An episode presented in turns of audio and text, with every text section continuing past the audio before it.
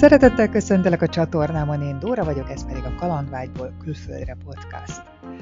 A mai adásban Gábort és Renét ismerhetjük meg, akik a kanadai Yukonban élnek. Gábor családegyesítési program keretében ment Yukonba az édesapja után, Reni pedig rá egy évre követte őt, 12 éve élnek ott. A beszélgetés alatt többször felhívják rá a figyelmet, hogy egész más szabályok vonatkoznak a Yukonra, mint Kanadára, ők csak erről tudnak információval szolgálni. Ha téged is érdekel, hogy milyen az élet a Yukonban, tarts velem. Az adást a Vodafone Podcast Pioneers program támogatja. Sziasztok, Rendi vagyok. 12 éve élek Yukonban, Kanadában. Ez nagyon fontos, hogy a Yukonban én nem tudom elmondani, hogy Kanadában mi van, én itt élek, az itteni dolgokat tudom.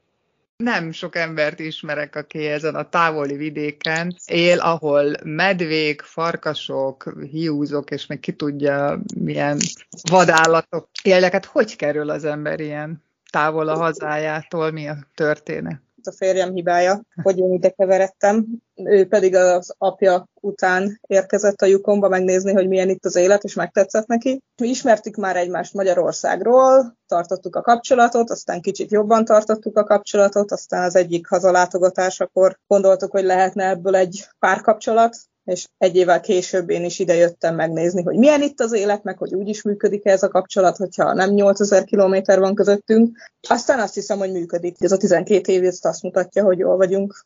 Világítsuk meg, hogy milyen életed volt, miből szakadtál ki, hogyan éltél itthon, mi, mi a szakmád, mit dolgoztál. Én az egyetemet fejeztem majdnem be, amikor eljöttem először, és akkor hazamentem, befejeztem, úgyhogy végül is környezetmérnöki végzettségem van, amiből semmit nem csináltam eddig életemben, úgyhogy van róla egy papírom.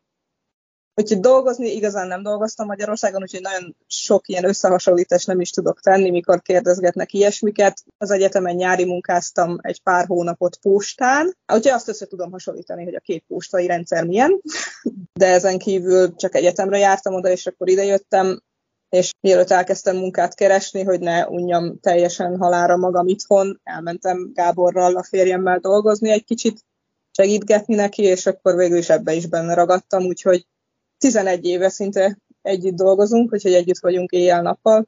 Gábor? Igen. Reni, már hozzád érkezett, de hogyan éltél, hol éltél egész pontosan? Meg egyáltalán, hogy hogy jött az ötlet, hogy te apukád után mész? Az úgy történt, hogy volt egy lehetőség, amit családegyesítésnek hív Kanada, hogy ide lehet egyszerűen emigrálni, hogyha családtagod lakik itt, és ez különböző feltételekhez van kötve, az életkornak megfelelőnek kell lenni, végig tanulni kell, és én mindig ilyesminek megfeleltem, végig iskolába jártam, és egyetemről jöttem el, tehát ilyen módon nem fejeztem be. Aztán megcsináltam a letelepedéshez szükséges papírokat otthonról, meg Bécsből, aztán egyszer csak küldtek egy levelet, hogy elfogadtak, és menjek, beteszik a vízumot az útlevelembe, és van nem tudom, fél évem azt hiszem, hogy belépek Kanadába, vagy valami Most Kanada volt a nagyon vonzó, tehát Kanadában szerettél volna élni, vagy apukáddal szerettél volna együtt lenni, mi volt a fő motiváció? Szerintem nagyon sok motivációm nem volt azon kívül, hogy nekem a bátyám elköltözött mondjuk 5 évvel előttem ide apámhoz, és három éve rá az ő költözésére volt elég pénze, hogy elhozott engem látogatóba, úgyhogy csináltunk egy nyugat kanadai parti körutat, bejártunk nagyobb városokat, akkor ez tetszett, meg láttam itt, hogy hogyan laknak emberek, találkoztunk idős magyarokkal, meg az ő barátaikkal, különböző városokban, különböző emberekkel. Úgy tetszett. Igazából csak az a mókuskerék engem nem vonzott az otthoni, az én családom az sima egyszerű család, mindenki dolgozik, járban dolgozik, és engem ez nem vonzott. Ez a minden nap reggeltől estig dolgozni, aztán meginni a sört a foci meccsel, nem tűnt annyira vonzónak, úgyhogy mondom, valamit kipróbálok. Jött ez a lehetőség, megnéztem, aztán és itt ragadtam, mert volt jó munkám, jó munkáltatóim. És ott milyen, milyen életképe derengett fel előtted, amikor kint voltál, és mondod, hogy úgy megtetszett, tetszett, ahogy élnek az ottaniak, hát hogy élnek az ottaniak? Hát azért kicsit becsapós volt, mert nagyon sok ismerőse apámnak, aki aztán besognak ismerőse lett, és hát látogattunk, hát ők már családos középkorú emberek voltak, és hát mindenki már 20 éve lakott Kanadával, és hát mindenkinek nagy háza volt, meg autóik voltak, meg hát olyan dolgok, ami számunkra elérhetetlen volt. Örültem, hogy van egy Simpsonom, azt is a, valami hagyatékiból vásároltam egyszer. Úgyhogy otthon én kilátástalan volt egy kicsit, de nem is gondolkodtam bele, tehát én otthon is nagyon el voltam pénz nélkül, de amikor látta az ember, ó, de hát ilyen egyszerű dolgok, hogy autó, fú, ház, Ó, és akkor hát a, a lakókörnyezetek tiszták voltak, rendezett éltek az emberek, és az egész egy ilyen nagy volt. Meg hát az első alkalommal ugye a Yukontól, Vancouveren, calgary át minden, a nagyváros, a kisváros, a, a puszta, minden volt, és, és érdekesnek tűnt. René, neked mikor lett az komolyabban a fejedben, hogy hú, hát akkor, akkor én is így megpróbálnám, elköltöznék, nem, nem volt-e nagyon ijesztő ez a nagy távolság a otthontól? Dehogy nem. Dehogy nem. Ugye rendkívül romantikusan én is 23 éves voltam, amikor idejöttem. Otthonról távol laktam kicsit, mert hogy kollégiumban voltam középiskolás korom óta, úgyhogy, úgyhogy hozzászoktam ahhoz, hogy nem vagyok otthon állandóan, de persze azért hetente hazajártam, és akkor végül is az volt, csak hogy nyárra jövök, június 27-én jöttem, úgyhogy, úgyhogy a sógorom Lászlónak a László napi fálinkát így a kezébe tudtam nyomni, és csak úgy volt, hogy, hogy akkor hazamegyek szeptemberbe, de aztán végül is úgy tűnt, hogy jól érzem itt magam, úgyhogy csak december lett belőle, utána pedig már nem volt igazán kérdés, hogy, hogy visszajövök-e vagy sem. De persze rossz, rossz volt, furcsa volt, ijesztő volt, honvágy volt, azért az elején elég sokszor, aztán, aztán persze segít, hogy de haza tudunk menni évente, vagy hát próbálunk évente hazamenni, és otthon tölteni egy hónapot legalább, akkor az az segít. Szoros a kapcsolat egyébként így a itthoniakkal? Az én szüleim már nem élnek, úgyhogy én általában barátokkal, unokatestvérekkel találkozom, de,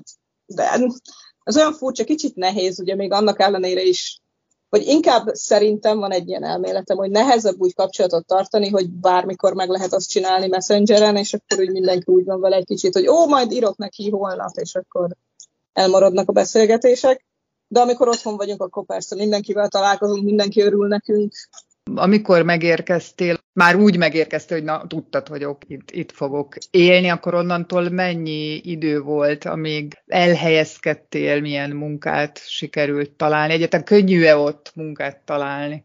Megint csak most a Covid alatt, ugye, hogy nem volt igazán bevándorlás, úgyhogy most nagyon sok. Hát ezt munkát vállalni, ugye azt lehet munkavállalói engedéllyel, több program van. Van például a Yukonban egy Yukon Nomininak hívott program, amikor direkt ide jöhet valaki dolgozni külföldről, a helyi cégek, vannak többen helyi cégek, akik felvehetnek külföldi munkásokat, mert ugye itt is azért úgy működik, hogy Kanada a saját embereit, a saját állampolgárait próbálja védeni, ami azt jelenti, hogy először helyi embereket kell fölvenned, kell megpróbálnod, és hogyha ez nem sikerül, akkor tudsz külföldieket. De hogyha már van egy munkavállalói engedélyed, hogy úgy tudsz idejönni, akkor, akkor végül is elmehetsz vagy bárhova dolgozni. Ezen a Yukon Nomini programon megvan az, hogy melyik cég Például van a Home Hardware, ami egy ilyen obi szerű bolt, hogyha ők vesznek föl téged, akkor megvan, hogy mennyi ideig kell ott náluk dolgoznod, és hogyha az az idő lejárt, akkor tudsz elmenni máshova dolgozni. Nagyon sok ember jön így a mai napig a lyukomba. Nekem ez nem így volt, mert hogy én nem munka miatt jöttem ide, hanem Gábor miatt jöttem ide, ezért ő szponzorált engem, mint a párját. És fontos a bevándorlását szponzorált, nem a ja, igen, igen, igen. És akkor miután megkaptam a letelepedési engedélyemet, utána mehettem el dolgozni, Viszont a sógornőnk, ő úgy csinálta, hogy beadták a szponzorálást is a férjével, és közben Zsófi beadta a munkavállalói kérvényt is, és akkor ő azt, azt előbb megkapta egy kicsit. Magyarországról adtuk be a papírt, tehát hogy Európából volt a beadás, hogy neki menni is kellett interjúra Bécsbe. Testvéremék, ők ők innen adták be, tehát az ő felesége itt lakónak számított, és úgy adták be, és, és, és az kettő az teljesen más beadvány, teljesen más papírmunka, teljesen más átfutás. Sokszor merül fel a kérdés az emigrációval kapcsolatban, mert körülbelül 375 féle úton van emigráció, nagyon-nagyon személyes, hogy hogy kit mi alapján bírálnak el, és hogy kinek melyik út járható, hogy a bevándorolni kívánoknak és dolgozni kívánoknak az a legjobb tanács, hogy olyan emberrel beszélnek, aki szakértő, például egy bevándorlási ügyvéddel, vagy egy közvetítővel, vagy a Magyar Nagykövetséggel, vagy valami ilyesmi. És akkor végül is, miután megkaptam a letelepedési engedélyt, tíz éve, utána én egyből el is mehettem dolgozni, és mivel addigra már ott elmentem, bohóckodtam Gábor körül, ő gipszkartont bandázsol, és akkor végül is vele maradtam dolgozni, úgyhogy mi együtt dolgozunk azóta. Ez ilyen vállalkozás? Vállalkozás. Vállalkozni mennyire könnyű vagy nehéz? Milyen adminisztrációja van annak? Nekem nincs összehasonlításom, hogy otthon hogy megy, de itt úgy megy, hogy az ember bemegy, hogy én holnaptól festő vagyok, és akkor onnattól mondjuk festő. De ez a jutomban van meg, ez egy kicsit. Az fontos mindig kiemelni, tehát amikor valamiről beszélünk Kanadával idézőjesen kapcsolatban, akkor mindig legyen ott a szem előtt, hogy ez a lyukon. Igen. Hogy mi azt tudjuk, mi itt lakunk, itt vagyunk, vállalkozók, itt dolgozunk, úgyhogy nem tudjuk, hogy máshol hogy megy. Ugye Yukon az egy, egy teritorium, úgyhogy eleve más szabályok vonatkoznak rá, mint például Ontario, vagy, vagy Alberta, vagy British Columbia, ez a provinciák, és akkor még, még ugye mindenkinek megvannak a saját szabályai minden félével kapcsolatban. Meséltek erről a Yukonról, mit kell róla tudni? Hol vagytok pontosan azon belül, milyen városban? Mi Whitehorse-on lakunk, ez a Yukonnak a székhelye, 33 ezer ember lakik itt, úgyhogy eléggé megugrott a népesség az elmúlt években a városban, és az egész Yukon területén pedig 42 ezeren talán. Úgyhogy ami érdekesség, hogy több jávorszarvas lakik itt, mint ember.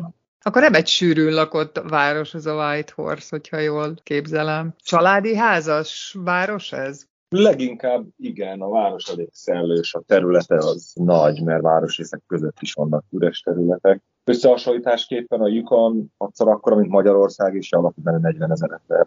Mindenki autóval jár, hogy van bármilyen egyéb lehetőség a közlekedésre?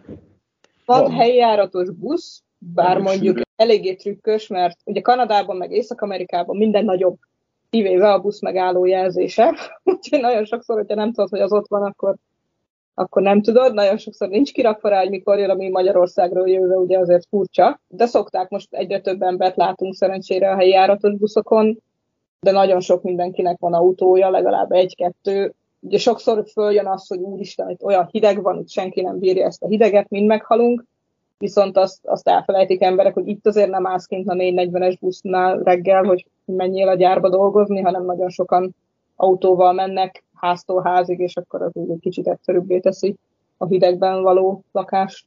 Szóval igen, van busz, ami elég jó, elég sűrű jár a helyjára, de rengeteg ember aktív, rengeteg járnak biciklivel, télen síelnek, ezzel közlekednek, meggyalogolnak. Hogyan éltek, milyen a napi rend, hogy kapcsolódtok ki, mert ameddig dolgoztok? Hát mi egy kicsit össze-vissza dolgozunk. Ugye építkezésben dolgozunk, és hát biztos Magyarországon is úgy van, hogy az építkezés sosem akkor van kész, amikor mondják, és sosem annyiba kerül, mint amennyit mondanak.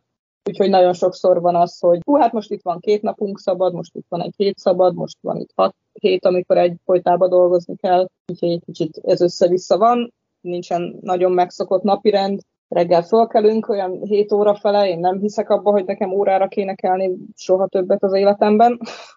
Magattól kelsz hétkor? Igen, általában. Csak azt nem értem, hogyha hajnali kettőkor fekszek le, akkor minek kelek föl hétkor, na mindegy. és akkor elmegyünk dolgozni, és végig addig dolgozunk, amíg a napunk tart, amíg azt a munkafolyamatot, amit aznap meg akarunk csinálni, meg nem csináljuk. Ez a ház méretétől függ, van, hogy négy óra, van, hogy tíz óra, úgyhogy minden össze-vissza van. Hogyan kapcsolódtok ki? Kirándulunk, szeretünk utazni. Gyögyevű megyünk leginkább. Nagyon sokszor autóval, hogyha ugye télen nem, télen innen kivezetni nem a legjobb, persze meg lehet tenni, de mi nem szoktuk bevállalni. De az a baj a Yukonnal, hogy, hogy gyönyörű, csak mindentől eléggé messze van. Úgyhogy ha le akarunk menni délre, ahonnan el lehet menni az USA-ba, vagy Kanada ugye híresebb parkjaiba, Banffbe, vagy Lake Louise-ba, vagy ilyesmi, akkor az nekünk egy három nap autóút innen, vagy pedig két óra repülés. Úgyhogy általában, hogyha ha nincs sok időnk, akkor, akkor itt fönt szoktunk jönni-menni, vagy egy napra csak elmenni, kirándulni, vagy több napra.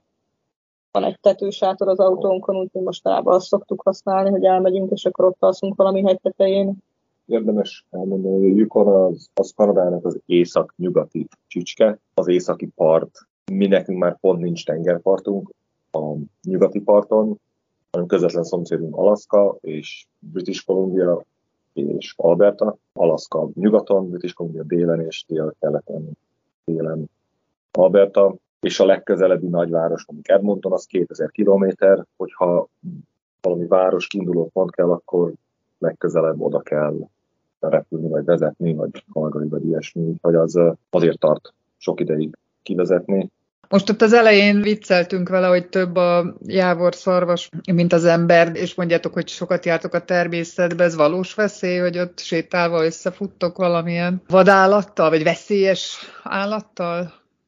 Igen, az. Szerencsére ugye az egészséges állatok, ők nem akarnak veled túl sok mindent kezdeni, úgyhogy szokták mondani, hogy több medve lát embert, mint ember medvét. Nekem itt a városban tényleg egy öt percre a házunktól sikerült belefutni egy medvébe, elmentem sétálni a kutyával, és csak bementünk egy kicsit a fák közé, mondom, hogy Szotyi, elengedlek egy kicsit, tudsz szaladni, aztán persze egy 34 másodperc múlva talált egy fekete medvét. Elkezdte ugatni, csak néztem, hogy mondom, az egy nagyon nagy kutya, mondom, azzal ne kötekedjél, és akkor felemelte a fejét a mackó, hogy az egy, az egy, Szotyi, gyere csak, menjünk haza gyorsan. A szerencsére jött a kutya, és a medve meg annyira nem érdekelte. Úgyhogy ezt megúsztuk, én szereztem egy pár őszhajszálat, de de általában azért nem találkozunk a belvárosban medvékkel szerencsére, de, de előfordulnak. Nem vagyunk a legnagyobb kimondott dzsungeljárók, tehát vannak azok a kempingelők, akik fölveszik a hátizsákat, és négy-öt napig mennek ugye az erdőbe és a hegyre.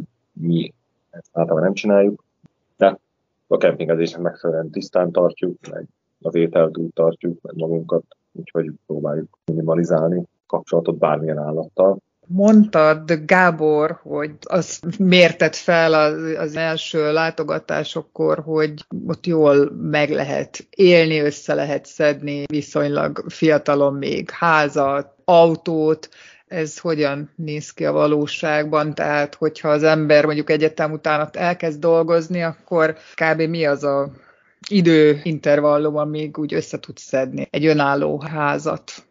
nagy eséllyel egy egyetemi végzettsége, hogyha a szakmájában dolgozik valaki, az egy, az egy jó pénzt fog keresni. Nyilván a jó fizetésnek az, az alját, mert hogy kezdő. Nekem nyilván függ a háztól, most egy öreg lerobbant házat nyilván nem a legújabbat akarja senki sem megvenni.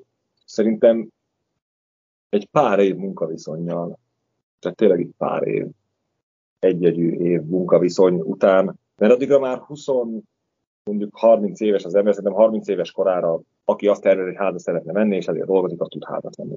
Nagyon programok vannak, 5% elég letenni a házhoz, az első házhoz, vagy az első ingatlanhoz, bármihez, ami egy nagy segítség, úgyhogy szerintem 30 éves korára, aki akar, azt tud venni.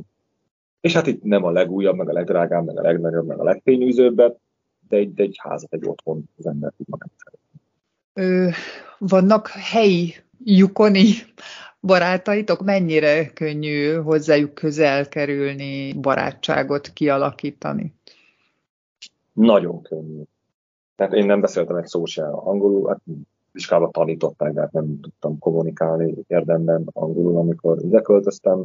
Volt elég sör ahhoz, hogy megértsenek. Ja, én kiártam, és nagyon hamar találkoztam emberekkel, és nagyon hamar barátok lettünk, és ezek most már 20 éves barátságok. Zenélek, úgyhogy rengeteget zenéltem, azóta is levélek az ismerősökkel, alkalmakon fellépünk, más hobbik miatt, a kirándulások miatt, a horgászatok miatt, a szomszédainkkal jóban vagyunk. Igen, hát ugye 20 évesen a mindenféle partikon és házi bulikon és erdei szalonnasütéseken ott, ott könnyen kötődnek a barátságok, amik tartanak, mivel az emberek nagyon-nagyon befogadóak és nagyon elfogadóak, és kedvesek, rendesek és segítőkészek, úgyhogy igen, szerintem aki meg akar érteni, én most már tényleg úgy vagyok vele, hogy persze frusztrál, hogyha nem tudom magam kifejezni még mindig, hiszen, hiszen az angol soha nem lesz az anyanyelvünk, kicsit attól is szemrángásom van, amikor valaki perfekt angolul beszél két nap után, hogy, hogy nem lesz az, hiszen, hiszen nem, nem úgy alakultak ki az izmaid a, a szádban a nyelveddel a, a mindenfélével, úgyhogy, úgyhogy akcentusod az mindig lesz. Nekem elég borzasztó is, de aki meg akar érteni, az, az megért, és tényleg kedvesek, rendesek, odafigyelnek, bárki az utcán leszólít, hozzád szól, meg ilyesmi. Úgyhogy az, seg, az segít sokat, igen, hogy, hogy ismerősöket gyűjteni úgy, hogy, hogy nem mérgesen néznek át, hogy miért szóltál hozzám, hanem miben segíthetek tényleg. Úgyhogy a, a kanadaiak kedvesek sztereotípia az működik. Mhm. Van ott magyar kolónia, akikkel így összejártok esetleg? Vannak itt többen magyarok, nincsen olyan, mint a nagyvárosokban szokott lenni, ugye magyar ház, vagy magyar nagy összejövetelek, meg ilyesmik. Itt általában csak a, a baráti párok vagy társaságok jönnek össze. De úgy nagyjából mindenki tud róla, hogy sokan jöttek ide 56 alatt, azt még nem mondtuk, de hogy ugye Gábor apja úgy jött ide, mint ahogy szerintem a, a nem lyukomban született és felnevelt embereknek a 95%-a, hogy ide jöttem egy nyára megnézni, hogy milyen, és eltelt 30 év. A bányákban is volt északon egy, egy nagy bánya, ahol, ahol annyi magyar volt, hogy egy magyar foci csapatot is össze tudtak állítani, úgyhogy van-e ott valamilyen különleges szokás, ami így nagyon eltér a, a magyarországi-tól, vagy ami meglepő, vagy furcsa? Igazából itt is vannak mindenféle fesztiválok. Ugye nyáron itt igazán nem megy le a nap, vagy hát lemegy a nap, négy órára mondjuk, de hogy sötét nem lesz. Itt nálunk annyira még nem vagyunk éjszakon, hogy folyamatosan föl legyen a nap, de olyan hajnali derengés van éjjel, az a legsötétebb Úgyhogy nyaranta ugye rengeteget vannak kint az emberek nagyon-nagyon sokáig. Szoktunk is viccelni, hogy villanyoltásra haza kell térni a gyereket, aztán hajnali kettőkor jelenik meg. Télen van februárban egy rendezvú nevű rendezvény, ahol, ahol mindenféle téli sportokat lehet kipróbálni, olyan, mint lánchűrészdobás, meg fejszehajítás, feleségcipelés. Van egy ilyen édesség, aminek nem tudom a nevét, de az a lényeg, hogy ilyen tiszta hóra ráfolyatják a juharszirupot, és akkor egy ilyen nyelv lenyomó pálcikával föltekerik, föltekerik, és akkor az a nyalóka, és akkor az lesz az édesség. Rengeteg juharszirupos dolgot lehet kapni, múltkor megnéztem, és van, ja, van vaj, van mindenféle ízesítésű szirup, van csokoládé, van cukorka, van keks, van rágó van, zokni van. Kis üveg, nagy üveg, van direkt repülőre vihető kis üveges csomagolás, mindenféle. De ők általában reggelihez szokták enni. Nekem a zene tűnik fel, hogy minden háztartásban van egy hangszer legalább. Minden háztartásban egy szülő legalább valamilyen módon zenélt. A középiskolákban mindig van zene, ami sokszor választható, és akkor egész zenekarokat raknak össze, úgyhogy szinte mindenki tanul zenét, a zene mindennapos. Rengeteg ember jár ki, vannak, vannak olyan rendezvények, hogy itt egy heti rendszerességgel valami színpadon, hogy mindenki megmutathatja, hogy ha valamit megtanult, vagy énekelhet, vagy zenélhet, és a zene az, az, az mindenhol ott van. Régebben mindegy kocsmában, mindegy vendéglátó helyen volt élő zene de ha még diszkó is volt, akkor a szünetekben volt érzet. Annyira, most már persze kevesebb, egy kicsit, mert a, a Yukon azért, a Yukonnak a turisztikai értéke, ennek az egyik része az az, hogy a régi aranyásás és a régi kocsmák és a régi épületek, és van amelyik kocsma tényleg az a már elkopott a szőnyeg, ragad a bárkult, ugye száz éve öntik rá az italt, és, és hát ezek a a bányából kijött egy hónapot az erdőbe volt majd ilyen mosdatlan favágó a bányász sztereotípiája. És akkor ezek a helyek, ezeknek van egyfajta atmoszférája, de, de most már úgy változik a világ, hogy sokszor rengeteg ember, aki ide költözik országon belülről, ők, ők inkább értelmiségi vonalon mozognak, vagy egyetemet végzettek, vagy olyan fiatalok, akik, akik nem ezt keresik már, hanem valami designer bistróba ülnek inkább be, ahol ja, kézműves sör, meg kézműves szendvics, meg, meg valahogy ezek, ezek jobban mennek, és ott meg már nem fér el az élő zene. Azért, mert ezek a helyeknek nem kell, hogy színpaddal rendelkezzenek, mert annyi vendég valószínűleg nincs, hogy mindig megtöltse, mert sok kicsi hely van inkább, mint egy nagy. Én azt gondolom, hogy a zene az, az is egy olyan dolog, ami, ami különbözik otthontól. Milyen hangszeren játszol? Reni, te milyen konyhát viszel, hogyan főzöl magyarul, vagy? Általában én magyar, én azt szoktam mondani, hogy nekem nagyon konzervatív a gyomrom, és azokat az ételeket szereti, amikkel fölnőtt, úgyhogy én magyaros ételeket szoktam. Meg, meg ugye, ha itthon vagyunk, akkor oké, akkor jó főzni mindenfélét, de amikor dolgozik az ember sokat, sokat, sokat, akkor, akkor olyat szeret főzni, amit pontosan tudja. Mit volt a legkönnyebb, és mit a legnehezebb megszokni ott nektek, így külön-külön is válaszolhattok, hogyha esetleg nem ugyanaz a dolog. Nekem legnehezebb megszokni szerintem a nappalt volt nyáron, mert mint hogy, hogy ugye, ahogy mondtam láttam, nagyon sokáig van világos, és, és ez még mindig, még mindig bezavar ugye nyáron, hogy ó, hát akkor még neki állok füvet vágni, vagy nem tudom, és már este 11 óra van, de azt hiszed, hogy csak délután 5. Hogy nem igazán tudod, hogy mennyi az idő. A legkönnyebb szerintem az embereket volt megszokni, hogy azért, azért én eléggé visszahúzódó voltam, én nagyon nehezen viseltem azt, hogy nem beszélem ezt a nyelvet, és félek, hogy hülyének néznek, amiből az következett logikusan, hogy akkor nem is beszéltem ezt a nyelvet egyáltalán, de hogy szerencsére mindenki tényleg nagyon kedves, elfogadó és, és nyitott volt, úgyhogy, úgyhogy ez segített feloldani ezt, úgyhogy most már beszélek, ha kell, ha nem. Az ellenkezője az, hogy télen meg sokáig sötét van, vagy hamar sötétedik, azt nem nehéz megszokni? Az nem, az nem volt annyira, annyira feltűnő szerintem, mert azért Magyarországon is sötét van, nem annyira, mint itt de végül is ott is igazán van, hogy sötétbe mész el, sötétbe érsz haza, úgyhogy itt is az van, csak egy kicsit előbb lesz sötét, mint, mint ott. Úgyhogy furcsa módon az nem volt az. Mostanában, hogy amikor bejön a tél, akkor van egy ilyen, meg hideg lesz, de aztán amikor már benne van az ember, akkor végül is megszokja, hogy fel kell öltözni, aztán ugyanúgy lehet élni az életet. Mi nagyon szeretünk mínusz 25-30 fokba elmenni sétálni, akkor még kevesebb a tömeg, a nem létező tömeg, és általában az gyönyörű napsütéssel jár együtt, úgyhogy, úgyhogy ezt nagyon szeretjük. Gábor? Nem is tudom, de szerintem az életem különböző helyzeteiben különböző dolgokat kell megszokjak, vagy nem megszokjak, és most inkább azt tudom mondani olyan benyomásod, aminek a legjobban örülök, hogy megszoktam, az igen, az az emberek, a, a mentalitás, amivel itt találkozunk. A negat, aktív, vagy amit nehéz megszokni, hogy most se szokok meg, az, az néha ez a fajta a töketlenkedés.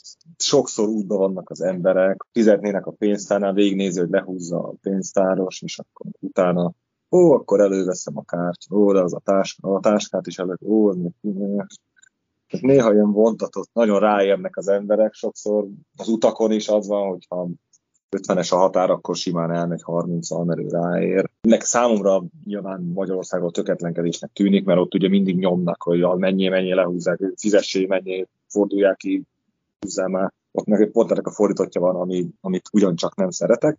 Egy kicsit több dinamikát szeretnék már. Mi a tervetek a jövőre nézve? Megfordult-e bármikor a fejetekbe esetleg az, hogy ott hagyjátok a lyukont, és hazajöjjetek, vagy esetleg máshová, vagy, vagy délebre, vagy ott Kanadán belül valahova?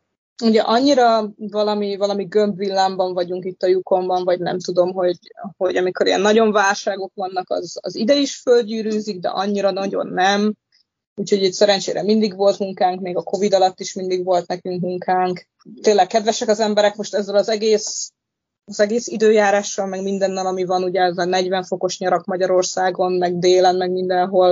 Én már arra is gondoltam, hogy már csak azért is itt kell maradni, hogy ne halljunk bele a, a hőmérsékletbe, hogy már nálunk is Brit Columbia, Vancouver, hát ott is hőhullámok vannak, aztán emberek tényleg belehalnak abba, abba a nagy hőmérséklet különbségbe. Meg egyelőre szeretünk, szerintem én nagyon szeretek itt lenni mondom, az első téli napokat túl kell élni lelkileg, és akkor utána, utána már oké. Okay. Nekem megfordul időnként a fejemben, hogy lehet, hogy máshol is. Én szeretem a lapost, vagy sokan nem szeretik hanem, hogy nagyon lapos a közepe, én szeretem, hogyha valami nem mindig hegyek között van az ember, akár biztos jobb lenne melegebb, de Kanada sajnos nem olyan, mint az USA, azoknak ugye minden is van. szemétládák, nekik van trópusi szigettől elkezdve a síhegyekig bármi, itt ugye a legmelegebb részek is az, hogy télen fontosan esik az eső. És igaz, hogy nincsen hideg, de eső van. Én szeretem a szárazat, de, de lehet, hogy majd később. Tehát nagyon sokan úgy csinálják, hogy nyugdíjas korukra elköltöznek, vagy idősebb korukra elköltöznek tényleg valahova délebbre, mert ahogy az ember idősödik, és nem csak a hideg, hanem mivel hosszú a, hosszú a tél, ezért, ezért hosszúak azok a szakaszok is, amikor, amikor olvad és megfagy, és, és ezek a télbe menni, és a télből kijönni, minden jeges, minden csúszik, kellemetlen, az emberek esnek kellnek. Hogy lehet, hogy az idősebben nehezebb. Úgyhogy a kérdésedre választ nem tudjuk. Akkor így összefoglalva. Nem mondjuk azt, hogy nem, meg soha. Nagyon sok ismerősünk van, aki soha többet nem akarok Magyarországon lakni, és akkor, és akkor elérnek egy olyan kort, hogy hát mégiscsak jó lenne ott lakni. Úgyhogy nem merjük. Egyelőre jól vagyunk itt, azt, azt tudjuk kijelenteni. Úgyhogy úgy szerintem elég, elég jó helyen vagyunk.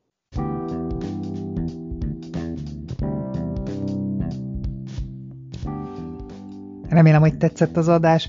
Ha bármi észrevételed van, esetleg további kérdéseid lennének a szereplőkhöz, nyugodtan írd meg kommentben, szerkesszük együtt az adásokat.